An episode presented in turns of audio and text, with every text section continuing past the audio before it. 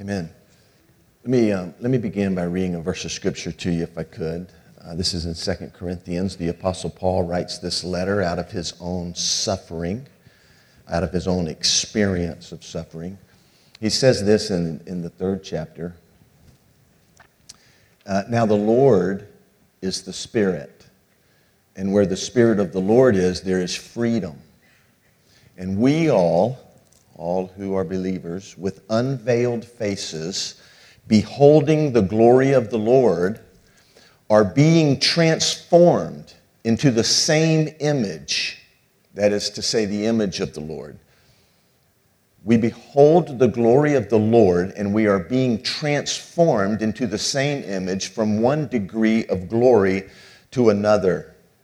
This comes from the Lord, who is the Spirit. We have been talking about suffering and comfort, and we have been looking at that from God's perspective. We have established that suffering is inevitable in all of our lives. If you're not going through a period of suffering or difficulty or trial or tribulation at this time, well, just hold on. Yours is coming because it's inevitable. We've also said that uh, suffering is necessary for us in our spiritual journeys. We have said that God is sovereign over suffering, that God is in control, that God has a plan, that God always has a purpose in whatever it is that we're experiencing in our lives. If we, uh, we would have to agree, I think, that our Lord, our Savior, experienced great suffering. It was his suffering that saves us. It was his suffering that ministers to us. But also, his suffering is an example to us, for we want to grow to a place in our relationship with God that we can experience and persevere through and even, even have joy in suffering like we see in Jesus. The key to experiencing difficulties in our life, pain in our life, suffering in our life, is to become more like Jesus.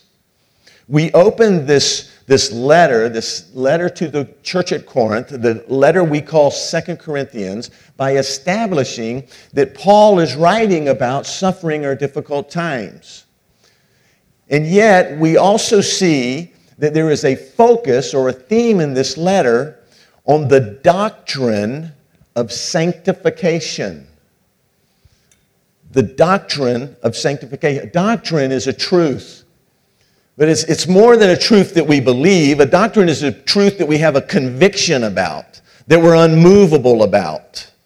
And this is, the, this is about the truth of sanctification. In your bulletins, on the back of your bulletin, you have a little bit of an outline of what we want to try and accomplish today. And one of the things that I, or, or the way that I put this on the bulletin, was to give you a definition of sanctification.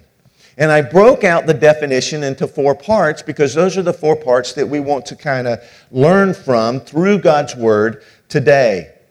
But it says there that sanctification is the process by which God transforms, changes our lives into the image of Christ.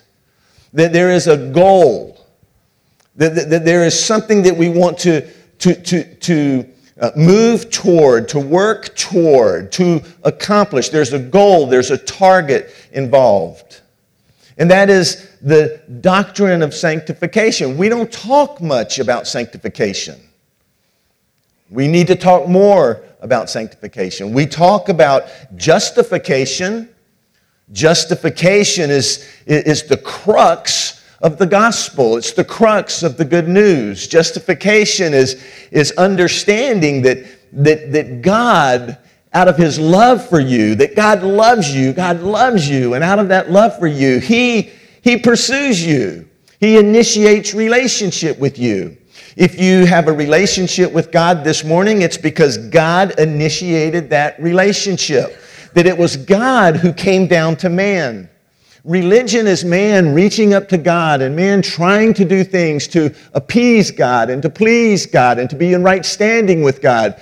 But that's not what the Bible teaches. The Bible teaches that if we're going to be in right standing with God, we have to recognize that it is God who makes the first move. He initiates that, He reaches down to us. God came to us in the person of God the Son. God came to us in Jesus. And God loved us so much that God paid the penalty for our sin against Him. It was our sin against Him, and yet He expresses and demonstrates His love for us by coming to us and actually paying the penalty for what we have done so that we can have relationship with him. That's, that's justification. And look, for, for every non Christian who sits in this room this morning, I fervently pray that that would be, that, that would be truth that goes from your head into your heart. And that, and that if you would just believe, if you would trust, if you would have faith, if you would turn, if you'd say, I want to turn this way from this and I want to turn to Jesus, that He's there. Dale, you, you, you're telling me that all I have to do is have faith in God and, and I can be justified. I can be in right relationship with God. I can be forgiven. I can call heaven my home. Are you telling me that all I have to do is believe and the answer to that is a resounding yes? Believe on the Lord Jesus Christ, and you will be saved, is the truth from God's Word. And so that's justification. Justification occurs at a point in time. It's, a, it, it's an event that happens. I trust in Him, He changes me. I trust in Him, He forgives me. I trust in Him, He makes heaven my home. I trust in Him, and I have a relationship with Him. I trust in Him, listen, and I'm in right standing before Him because of what Jesus has done on the cross. So, justification, it's important that we understand in distinguishing justification and sanctification that justification is something that happens at a point in time. And justification refers to my standing with God. It's how God views me. It's my relationship with Him. And there's no, there's no degrees to justification. There's no, there's no growth in justification. I'm, I'm as justified today as I was the time, the moment in time that I trusted in Jesus and, and, and, and, what he did for me on that cross. I'm justified as much today as I was then. There's, there's no growth in justification. If you're justified, you're justified. If you're not justified, you're not justified. There's no growth in that. And so we, we, we look at this definition of sanctification, and it starts with this that sanctification is the process. And process is a key word. Sanctification has to do with process. Process distinguishes justification, which there's no degrees of, with sanctification. In sanctification, it's a process over time. I've said to you before that, that when you become a Christian, and I, I've counseled many people who, who are new believers in Christ, and, and, and I tell them this, and this is, these are simple words, but it's so very important that we understand this. And I say to them after they've, be, eh, they've become a Christian, they're a brand new Christian, and I say to them, this is the beginning, not the end. This is the beginning of a, of a process. It's the beginning of a journey when we talk about sanctification and when the Bible speaks of sanctification, it, it, it, it, talks about how we live before God. It talks about our, our lifestyles. It talks about our heart. It talks about our desires. And, and when we talked about sanctification, we understand that, that, that, that there's a progression in degrees, that, that, that, that I'm that I, have grown more today than, I, than, than where I was the day that I became justified and I began this journey.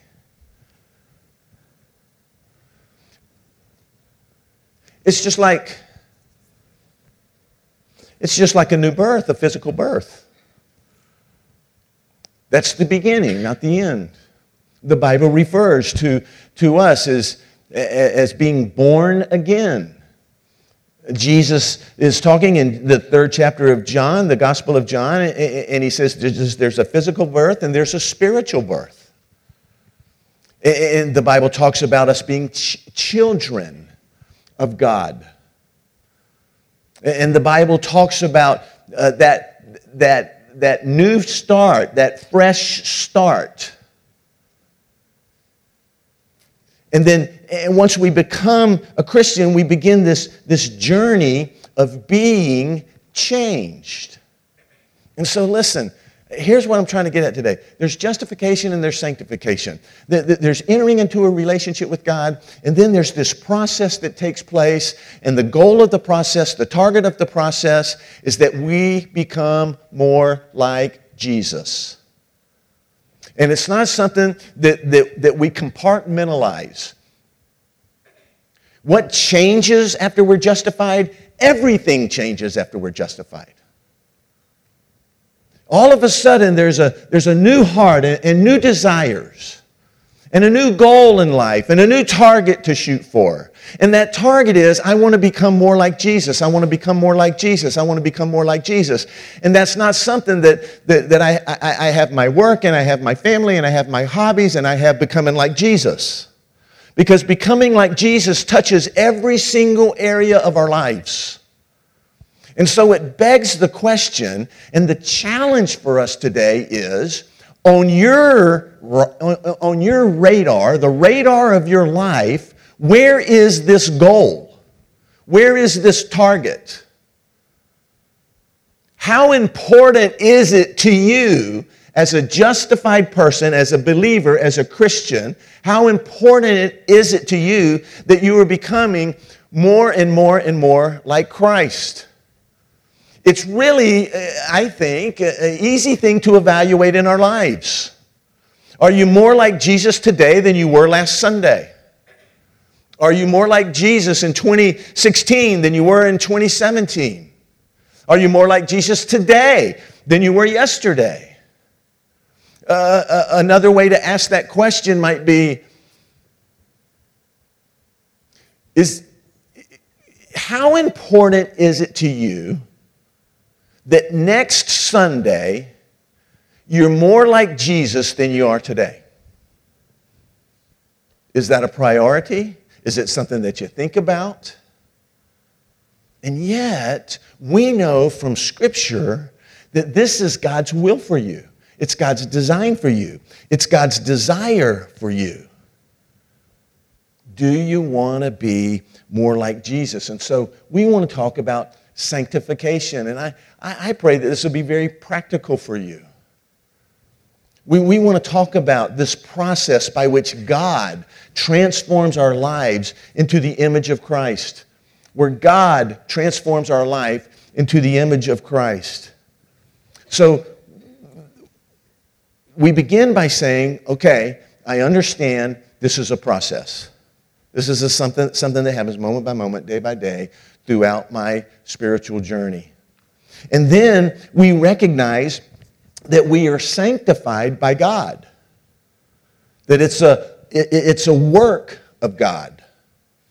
And it's not just God the Father who loves us and draws us to himself, but it's the entire Trinity. It's God the Father who's involved in our sanctification. It's God the Son who's involved in our sanctification, and it's God the Holy Spirit who's involved in our sanctification. In 2 Corinthians, the first chapter, and I don't think this will be on the screen, I didn't give it to Vic, but in the 21st verse of 2 Corinthians 1, it is God who establishes us with you in Christ and has anointed us, and who has also put his seal on us giving us His Spirit in our hearts as a guarantee. Listen, those two verses, 21, 22, 2 Corinthians 1, is packed full of incredible truth. It, it, it's saying that it's God who establishes us. It, he, he justifies us. He, he gives us right standing with Him. And He does that in His Son, Jesus Christ. And, and, and it says He has anointed us. Uh, anointed is, a, is another word for set apart. He's set apart. And that's another word for sanctification. He's, he's set us apart. We're His, and he's, he's anointed us, and He's given us His Spirit within us. So, so we are sanctified by God. We are sanctified in Christ. We are sanctified, this journey, this process, this growing, this becoming more like Jesus, we are sanctified through the Holy Spirit. But it's important that we understand that we are sanctified by God, that it's a work of God. Our justification is a work of God. Our sanctification is a work of God. Our justification is by faith, and our sanctification is by faith. That means that this goal of becoming more like Jesus is not a to do list that you should have. It's not a work that you do, it's a work that God does in you. And sometimes we confuse that, and when we confuse that, it can be extremely frustrating, even to the point of walking away from it.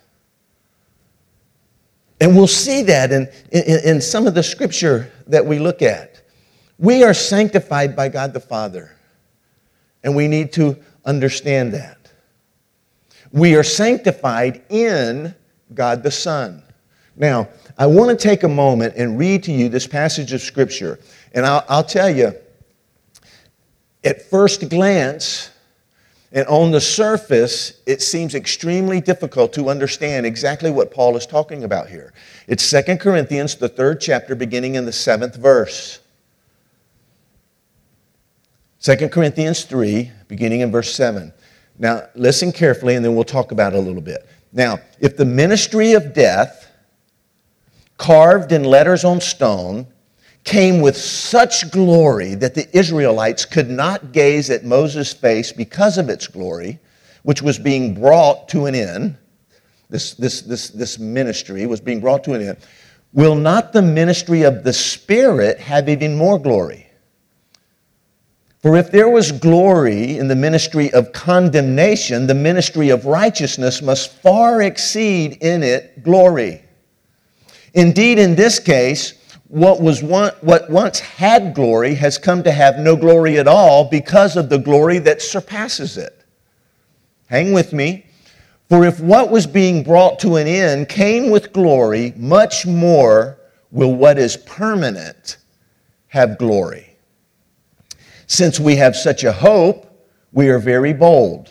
Not like Moses, who would put a veil over his face so that the Israelites might not gaze at the outcome of what was being brought to an end. But their minds were hardened. For to this day, when they read the Old Covenant, the same veil remains unlifted because only through Christ is it taken away. Yes, to this day, whenever Moses is read, a veil lies over their hearts. But when one turns to the Lord, the veil is removed. Now, the Lord is the Spirit, and where the Spirit of the Lord is, there is freedom.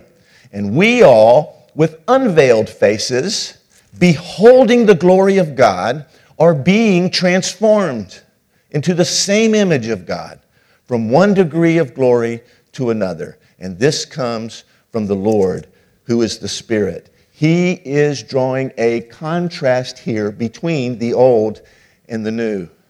And he refers to a passage of Scripture in the Old Testament, Exodus, uh, the third, 34th chapter, beginning in the 39th verse, when it talks about Moses going up onto Mount Sinai and appearing before God.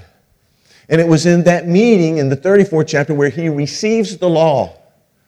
And he, when he returns down to the people, his face is glowing with the glory of God. I don't know how to explain that to you except to explain that the people noticed a difference on Moses. They noticed the difference on his face. He had been with God.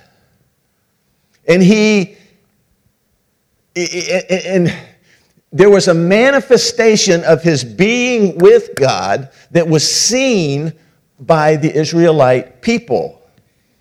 Because we become like what we behold. He had, he had been with God, meeting with God, and when he returned to the people, the people had noticed that he had been with God. Because we become like what we behold. Moses was exposed, if you will, to the glory of God, and his face reflected what he was exposed to. Now, that makes sense to me. I, I can see it in, in our children, I can see it in my son. That, that he's exposed to me, that, that we live under the same roof, that we spend a lot of time together, and I can see, for better or for worse, some of me in him because of, of the time that we spend together. I remember when, when Will was, was just a little baby and, and, and one year old or two years old, and, and he, he caught me somehow or another raising my hands when somebody said, Praise the Lord. And I raised my hands. And I evidently had done that two or three times. And, and, and, Will got to a place where, even as a one or two year old, and I was holding him in my arms, and somebody would say, Praise the Lord, and his hands would go up. Just like that. But it, it's, it, it, but, and you see it in your children, even the way they talk and, and voice inflection. It's a reality. Now, apply that reality in our spiritual lives. The more we look to Jesus, the more we look like Jesus.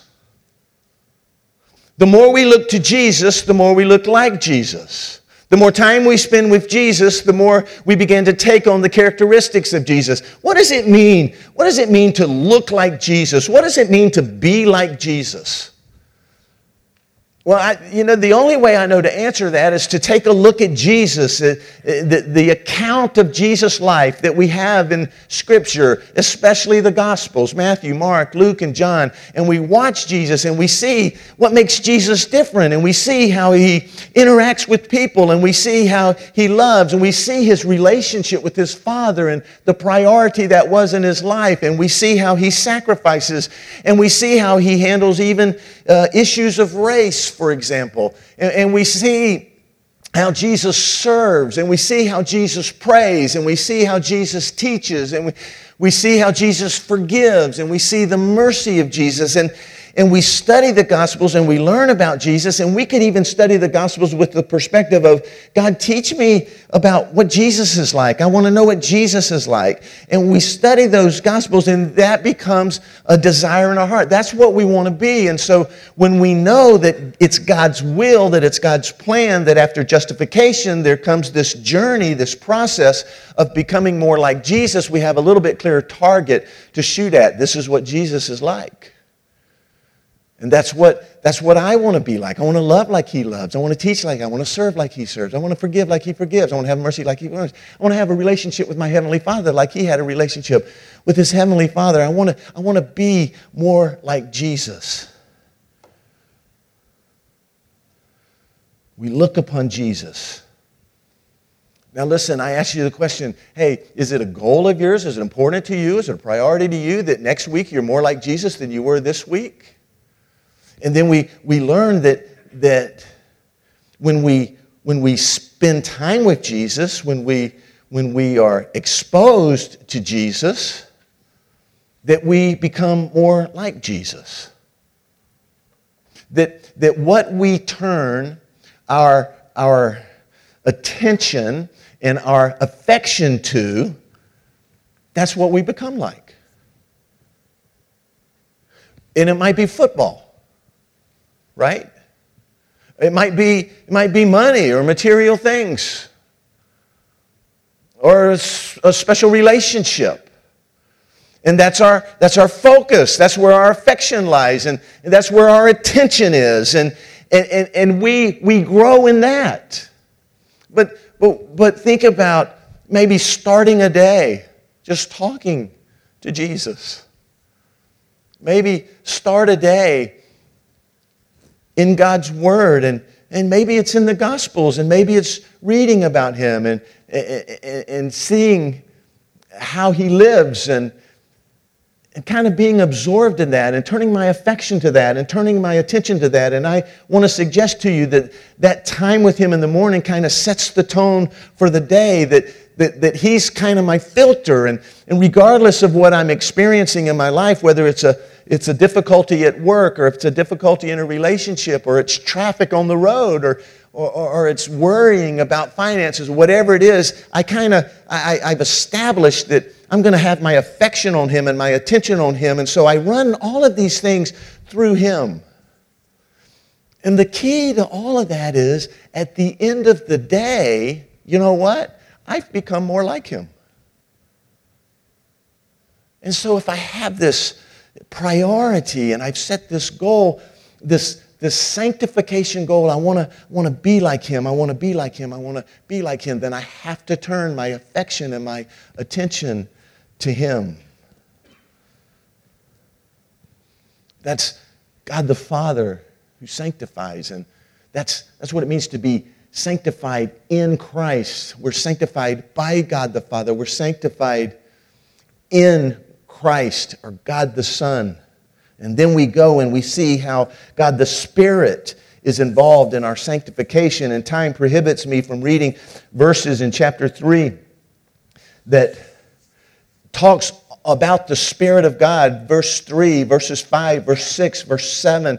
It, it ends in, in, in, verse 17 the Lord is the Spirit, and where the Spirit of the Lord is, there is freedom. Where the Spirit of the Lord is, there's, there's freedom. What does that mean, Pastor Dale, that I have the freedom to do whatever I want? Yes, that's what it means. You have the freedom to do whatever you want. And, and for the one who has been justified, for the one who has been transformed, part of that experience is that my want to changes. My want to changes. And, and not only does it change, but, but it's been written on my heart. In the, the prophetic books of, of Jeremiah and Ezekiel, God says, Look, I'm going to give you a new covenant. I'm not going to write my laws on stone any longer. I'm going to write my laws on your heart. I'm going to give you a new spirit. I'm going to give you a new heart. I'm going to change your want tos. I'm going to change your desires. The Spirit of God. We are sanctified through the Spirit of God. This passage of Scripture, this verse 7 through 18 that we read is it, it, it's really contrasting the old and the new. And he's saying, look, the old is I write my laws on stone, and you do the best you can to keep them. And, and he doesn't say this, but it's kind of implied good luck with that. Because the standard is perfection, it's not graded on a curve. And so we, we, we look at this uh, being sanctified through God the Spirit, and, and we see the old versus the new. And when we think about the old, we can, we can characterize it or label it as spiritless Christianity, right? Because he's, he's talking about, it's not that the Spirit wasn't here and active in the Old Testament. It's just that in the New Testament, it's a whole new and better way that He involves Himself in our lives. And so He compares the old and the new, and this spiritless Christianity is a Christianity that relies on external regulations, it relies on laws that are written on stone. And it revolves around our performance for God. And it results in condemnation and death. And that's what he's talking about here in this passage of Scripture that, he, that we just read. Look, it says, it came with such glory. it says, if the ministry of death, carved in letters on stone, came with such glory that the Israelites could not gaze at Moses' face because of its glory, which was being brought to an end, that old ways being brought to an end, will not the ministry of the Spirit have even more glory? He's comparing the old with the new. Now, look, I've been doing this for a while, and it's easy. I've experienced it in my own life. It's easy to see the, the, the, the, the, contrast, the comparison between the Christian who is living under the old way and the Christian who is living under the new way. I'm going to give you a new heart. I'm going to put within you a new spirit. I'm going to write my laws on your heart. And then, and then he says this he says, I'm going to empower you. I'm going to enable you to keep my laws and all of my commands. I'm going to do that. God does that. That's not our work, that's God's work. So the spiritless Christianity is a Christianity that we try and try and try and try. And we never reach the mark. And I've seen too many, so many, who have tried and tried and tried to become so frustrated with it, they just walk away from it because their performance can't meet the standard. But he says that's, that's, the, um, that's the ministry of condemnation. That's the ministry of death. And that ministry had glory. When Moses went up to get the stones, he came down and, and his face glowed with the glory of God. That ministry had glory. But now, that ministry has come to an end. And now it's the ministry of the Spirit. And the difference is so clear. We rely not on external regulations, but on internal transformation. We rely on how God's Spirit, who indwells us, changes us. And this is so important. It, it, doesn't revolve around our performance. Now it revolves around God's performance in us. That God does the work in us, that God reveals himself to us, that God empowers us, that God makes us makes it clear to us through his spirit that indwells us those things that pleases him. And so we have this, this desire and this passion. I want to be more like Jesus. I want to be more like Jesus. I want to be more like. What is that like? His Spirit reveals that to us and then empowers us to move in that direction. No wonder he says, "Oh, it's, th- this is even this has even greater glory. It has greater glory." And this ministry, this ministry of the Spirit, results in salvation and life. Now, look, we've gotten sanctification is the process by which God, and that's as far as we've gotten, and I'm out of time. Here's what I, I, I don't want you to think God sanctifies us by God in Christ through the Holy Spirit. And I, I want to guard against you thinking that, well, this is easy. This is um, uh, easy breezy. this, is, this is riding downhill with the wind in your hair. Because, because the next part of this is the battle that takes place for your transformation. And we're going to talk about that next week. You don't want to miss next week. I'm not going to preach on Thanksgiving other than to thank God for His Spirit that indwells us. Thank God for this new and better way. Thank God for making a new covenant whereby He writes His desires, His laws, His blueprints, His guidelines on our hearts and reveals those to us. I think we would accomplish much this morning if you would be honest with yourself and answer the question on my radar where is becoming more like Jesus? Is it even on your radar? Is it something you give thought to? If you want to be more like Jesus next Sunday than you are this Sunday, what are you going to do? What do you do?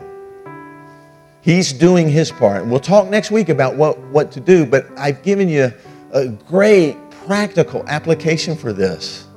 Where is your affection? Where is your attention? What filter are you running things through? We become like what we behold. That's the story of Moses. We become like what we behold. We become more like what we give our attention and our effectiveness and, and our affection to. If it's football, it's football. If it's Jesus, it's Jesus. And you don't have to give up football to turn your attention and your affection to Jesus. It's just that when you turn your attention and affection to Jesus, you are going to become more like Him. Let me invite you to stand.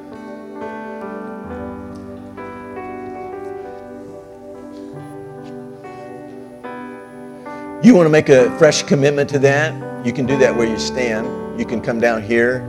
Want to share that with me? I encourage you to do that. You want to come down here and pray? You're welcome to do that. You have a freedom to do that. Nobody will bother you unless you ask for somebody to pray with you. This is a challenging message, and you can just leave it here if you want. Or you can say, God, that's the kind, I, I, I want to, I want this to be on my radar. I want this to be a priority. I want this to be important. I want to be more like Jesus. It's up to you. Lord Jesus, have your will and way in every heart and life. Make clear to us, give us clarity what you want to accomplish. Give us boldness to follow you no matter the cost. For your glory, Lord, that's our prayer. Nick, if you'd lead us.